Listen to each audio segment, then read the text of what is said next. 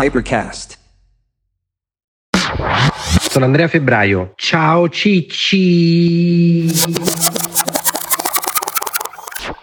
Allora ragazzi, sono negli studi di Hypercast, in procinto però di partire per la più grande criptoconferenza del mondo, che si tiene a Austin in Texas. Lì ci vado con il nostro amico CryptoPunk 1402. Sapete che adesso c'è il Crypto Winter, praticamente va tutto a puttane ed è anche però il momento migliore per fare affari nel mondo delle cripto, perché adesso sta tutto scendendo e io e CryptoPunk 1402 andiamo in questa conferenza, tra l'altro Austin, Texas è diventata la nuova Silicon Valley. Elon Musk si è trasferito lì, Joe Rogan, il più grande podcaster del mondo, si è trasferito lì, Tim Ferriss che è il secondo più grande podcaster del mondo si è trasferito lì. Insomma, c'è una bella situation lì a Austin e noi ci andiamo a, a vedere un po' che sta succedendo e soprattutto queste situazioni di crypto winter noi investitori ci sguazziamo, sono quelle dove può arrivare l'opportunità buona per comprare qualcosa a poco prezzo e vedere cosa fare. Oggi voglio parlarvi di una cosa diversa. Vi voglio raccontare la storia della mia prima exit. Il primo famoso milione di euro, che è un po' una storia che secondo me è anche interessante da ascoltare, ma soprattutto ve la racconto perché da questa storia si possono prendere degli insegnamenti che poi ho utilizzato in tutti gli altri deal. Facciamo un passo indietro.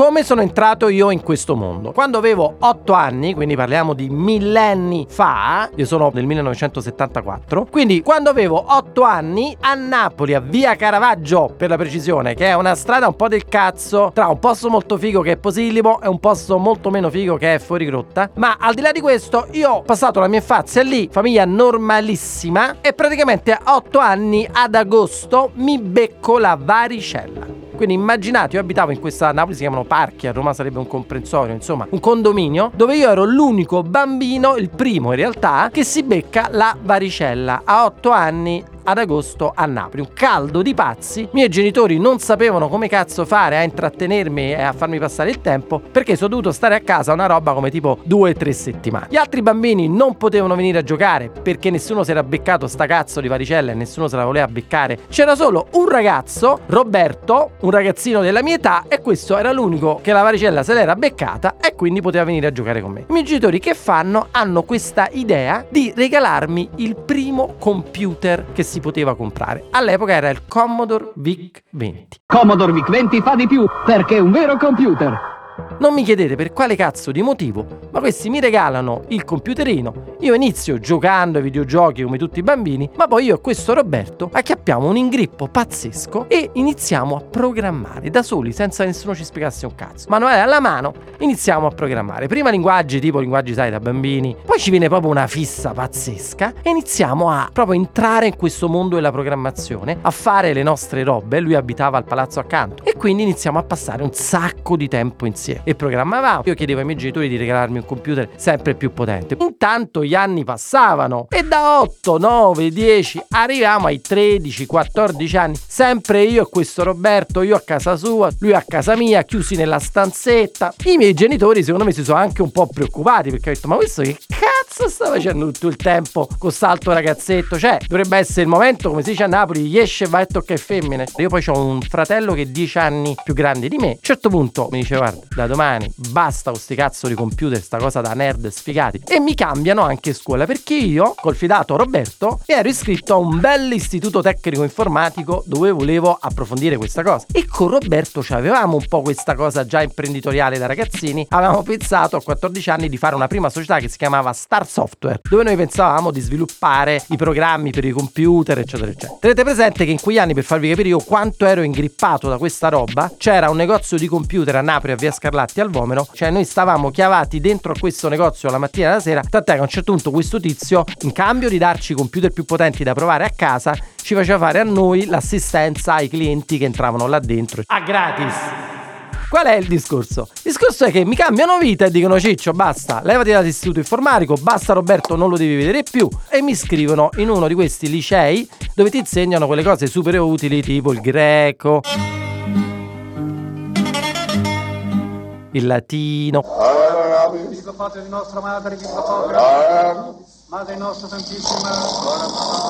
Quindi mi scrivono al liceo, mi faccio il, il liceo a Napoli, dopodiché scopro la faiga e mi scordo completamente di computer ovviamente. mi lancio in un mondo completamente diverso alla fine del, diciamo, del liceo, soprattutto all'inizio dell'università, mi scrivo economia, inizio a appassionarmi al mondo del marketing, scopro tante altre cose, mi metto a fare l'animatore nei villaggi.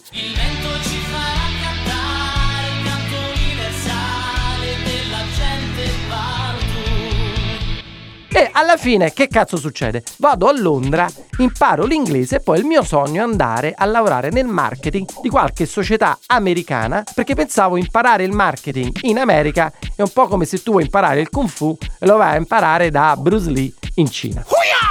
Quindi me ne vado a Londra dopo la laurea in economia, metto a fare qualche lavoretto il cazzo e alla fine che succede? Inizio a fare dei colloqui per poter andare a lavorare negli Stati Uniti. E un headhunter mi fissa un colloquio e vedo che ci stanno altri due ragazzetti che aspettavano in questa stanza. A un certo punto questi ragazzetti vengono da me e mi dicono "Senti, ma tu devi fare un colloquio?" Dico "Certo, devo fare un colloquio pure voi?" "No, no, ma tu il colloquio lo devi fare con noi." Io ho detto "Ragazzi, che cazzo state dicendo? Siete più piccoli di me." "No, no, ti giuro, ti giuro", mi dicono questi, noi siamo americani, siamo venuti qua in Europa per cercare persone. Devi sapere che noi abbiamo creato una società in America, non so se lo sai, mi dicono loro, adesso c'è il boom di questa nuova cosa che si chiama internet. Abbiamo raccolto tantissimi soldi da investitori qui eh, in America e stiamo cercando persone perché abbiamo creato una società per vendere il vino online negli Stati Uniti. E mi dicono, tu ci capisci di vino? E dico, ragazzi, io ho 24 anni, cioè al massimo lo bevo, non ci capisco un cazzo che devo capire. Questi mi dicono, ok, facciamo una cosa fighissima, ti facciamo fare noi un corso da sommelier Così sarà più facile farti avere il visto per venire in America a lavorare da noi perché diremo un italiano, sommelier, laureato in economia, specializzazione in marketing, ci capisce di computer, ci serve e quindi possiamo fargli avere il visto. Io gli dico, ah ragazzi, è fighissimo, ma dov'è la sede di lavoro? E quelli mi dicono la sede di lavoro è a Boston. Dico, ah, fantastico, firmo, vado. Parto, arrivo a Boston e questi mi dicono, no Ciccio, Boston è la sede della società, ma la tua sede di lavoro sarà in ufficio distaccato a Burlington, Vermont. Dovete sapere che Burlington, Vermont è al confine col Canada, fanno meno 30 gradi Celsius in inverno, ci sono più mucche che figa. Terza cosa, le più grandi piantagioni di marijuana degli Stati Uniti. Quindi, basandomi su questa terza cosa, decido allegramente di trasferirvi in Vermont e faccio questa esperienza con questi ragazzi. E che mi succede? Cioè mi risale a bomba tutta quella passione per i computer che avevo abbandonato e che invece quando ero piccolo ero invasato, unita però a questa nuova cosa che avevo studiato, che era il marketing, il mondo della comunicazione. Perché per me i computer erano stare con Roberto nella stanzetta a fare i programmini da soli. Adesso con internet c'era la possibilità di comunicare a tutto il mondo. Quindi mi faccio questa esperienza a Burlington, Vermont, dove anche lì andrebbe fatto un podcast solo su quello, perché cioè Burlington, Vermont è un posto no assurdo di più. Mi sono fatto questa esperienza là, però poi mi sono detto, cazzo, secondo me ho una botta di culo pazzesca. Sono uno dei primi italiani a aver fatto questa esperienza e questa nuova cosa che si chiama internet che sta esplodendo. Io a questo punto me ne torno in Europa. Sta roba arriverà pure in Europa. Io sarò uno dei primi che ha fatto questa esperienza. Spacco il culo a tutti. Quindi che faccio? Dopo un annetto lì me ne ritorno in Europa. In Europa nel frattempo era scoppiato Inter e quindi c'erano tutte queste nuove start-up, società, editori e bla bla bla che si stavano strutturando. Io inizio in uno di loro e mi rendo conto che c'era un lavoro che sembrava fatto per me, che era il lavoro di vendere campagne pubblicitarie a grandi brand internazionali, quindi brand come la Nike, Adidas. Ho avuto la fortuna di avere una capa all'epoca americana che però stava in Italia, in questa prima società dove ho lavorato, si chiama Deborah Smith. Questa ragazza fortissima mi spiega delle cose che io ovviamente non sapevo.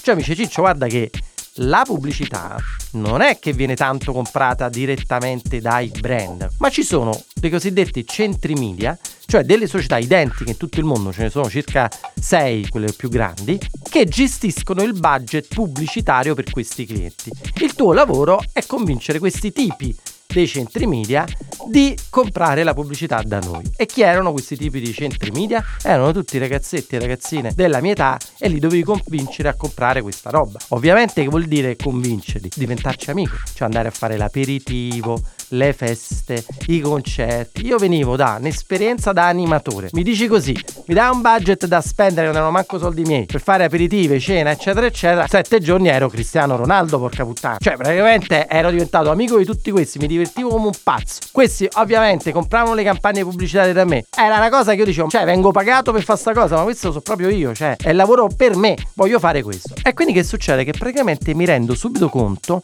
di essere molto bravo a fare questa cosa. Perché poi avevo già cambiato un paio di società per provare anche ambienti diversi, finché ero arrivato nella società di un signore che voi conoscete perché è famoso per il bunga bunga. Lavorando per la sua società, inizio veramente a vendere milioni, milioni di euro di roba, di campagne a questi clienti. E a quel punto mi dico, ma porca puttana, questo già è ricchissimo. Io vendo tutti questi milioni di euro di campagne, mi pagano bene, ma non sono milioni che guadagno. Non vengo da una famiglia ricca, voglio davvero fare i soldi e dopodiché andare in pensione, ma come cazzo posso fare? Io voglio fare imprenditore. Quindi che faccio? Mi licenzio, nel momento le cose andavano benissimo, e dico adesso voglio riandare negli Stati Uniti e vedere un po' se c'è qualche ideuzza che posso prendere. Parto, questa volta vado veramente a Boston, negli Stati Uniti, faccio dei giri e incontro un tipo che si chiama David.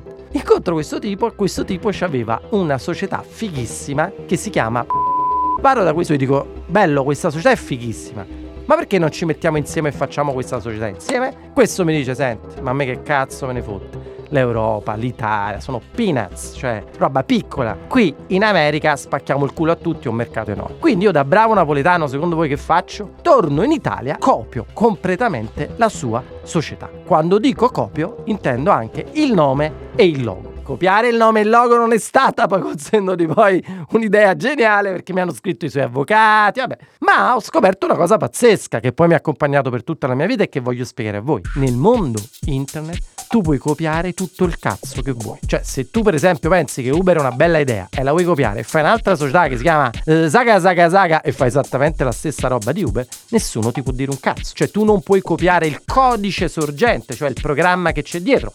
Ma non a caso, se vai in Russia, hanno VKontakte, che è la copia integrale di Facebook. In Cina non hanno Facebook, non hanno YouTube, ma hanno delle copie integrali di quello. Quindi io cambio il logo, cambio il nome, trovo un investitore che si chiama Diego, signore molto più grande di me, ma che aveva già venduto la sua società nel nostro settore. Tra l'altro, un personaggio fantastico perché poi a un certo punto ha abbandonato tutto per fare il politico. Che mi dice: Ciccio, ti do 250.000 euro per partire con questa cosa. Visto che io mi ritrovo molto in te, mi sembri me da piccolo, ti do anche un consiglio di questa roba figa che tu vuoi fare in Italia. Nessuno ci capisce un cazzo. Scrivi un libro su questa cosa che fai. Io conosco tanti giornalisti e bla bla bla. Ti aiuto a uscire sui giornali e vedrai che una marea dei clienti ti chiameranno incuriositi e i primi clienti li farai così. Scrivo questo libro che si chiama Buzz Marketing nei social media. Mi chiamano un sacco di business school per raccontare quello che facevo. Entro in contatto con dei ragazzi e delle ragazze bravissime che erano i miei studenti. E a questi gli dico, ragazzi, scusate, voi state facendo sto master, avete pagato tutto quello che volete voi. Finito questo master, potete andare a lavorare, che ne so, società di consulenza, in banca, dove cazzo volete voi. Secondo me sono lavori del cazzo. Io ho una proposta da fare. Io adesso ho creato questa società che fa questa cosa figa e sono appena partito. Io sto cercando persone, quindi io vi faccio questa proposta. Voi venite a lavorare per me, vi pago forse un po' di meno di quello che vi potrebbero pagare questi,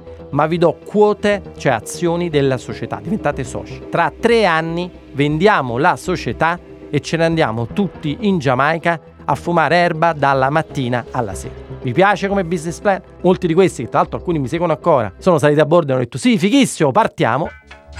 Siamo partiti nel 2007 facendo questo tipo di pubblicità. All'epoca emergevano i blog, YouTube, Facebook stava per partire e via dicendo. E quindi ci siamo resi conto che c'era un modo, buzz marketing, passaparola online, per mettere in contatto i brand già nel 2007 con quelli che avevano i blog e via dicendo. Questi dei blog non guadagnavano un cazzo, quindi noi dicevamo perfetto, facciamo una piattaforma dove li facciamo entrare in contatto, poi quando un brand vuole che si parli del suo prodotto, noi attiviamo il blogger di turno, lo paghiamo per questo, lui scrive del prodotto e il prodotto diventa virale spacca. Pensate che una delle prime che portiamo a bordo nella nostra piattaforma era The Blonde Salad. Chiara Ferrani che all'epoca la pagavamo 100 euro a posto. Che succede? Partiamo, apriamo a Roma e Milano, iniziamo a lavorare con i centri media e i clienti diretti, iniziano a venire a bordo questi miei studenti e poi diventano miei soci e mi hanno seguito fino ad oggi e la società spacca tutto. Nel 2010 eravamo già al punto di aver ricevuto un'offerta di acquisto della società, si dice un LOI, non binding, cioè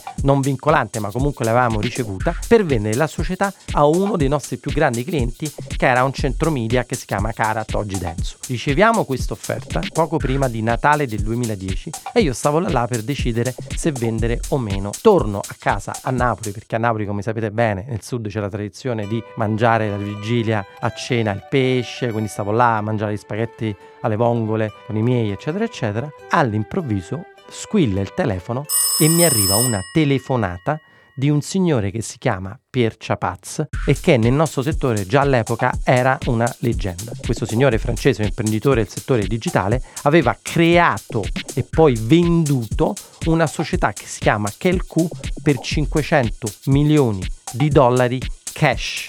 Questo mi chiama e mi dice André, je sais que tu as créé cette entreprise, je sais que tu la vends. Tout parce que tu dois me la vendre. Andrea, so che hai fatto questa società, so che la stai vendendo, blocca tutto perché la devi vendere a me. Questo mi chiama il 24 di dicembre e mi dice ci dobbiamo incontrare prima possibile. Voi che cosa avreste fatto? Giocate nella cosa del quartiere e vi chiama Cristiano Ronaldo per passare in Champions. Io da napoletano, noi napoletani sono un po' pigri, ho fatto due conti, cioè, vediamoci il 9 gennaio. Lui dice Andrea, ma che cazzo stai dicendo? Ci dobbiamo vedere domani. E dico, Pier, domani è Natale. Io sono con i miei genitori. No, che cazzo ci dobbiamo vedere domani? Qua là. Dico, vabbè, e vediamoci domani. La cosa più bella di Pier è stata questa. Andrea, ovviamente tu sei a Milano. Non è. Sto in vacanza, sto a Napoli, gli uffici stanno a Milano e a Roma. Ok, lui dice no, perché io abito a Nizza. Guarda che in inverno non c'è il volo Nizza-Milano. Io verrò in auto. Dove posso parcheggiare? Ed è stato bellissimo perché ho pensato, vabbè, Napoli, tutti lo sappiamo, sai, capisco la domanda. Ma cazzo, Milano è veramente Zurigo, che cazzo ne so, buttala per strada. E io, no, è una Bentley Continental GT. E lui, vi giuro, il 25 di dicembre del 2010, cioè Natale, al Principe di Savoia arriva Pier con la Bentley e ve lo dico però la prossima volta. Ascoltate il prossimo episodio per capire che cazzo è successo al Principe di Savoia di Milano con Pier. Extra. Piccolo extra. Allora, quando racconto questa storia che l'avrò raccontata miliardi di volte, la gente mi fa sempre la stessa domanda. Ok, ma che fine ha fatto Roberto? E la cosa più assurda è questa. Ci siamo persi di vista per tantissimi anni, poi grazie a Facebook e bla bla bla l'ho ribeccato, ci siamo rivisti e che cosa è successo?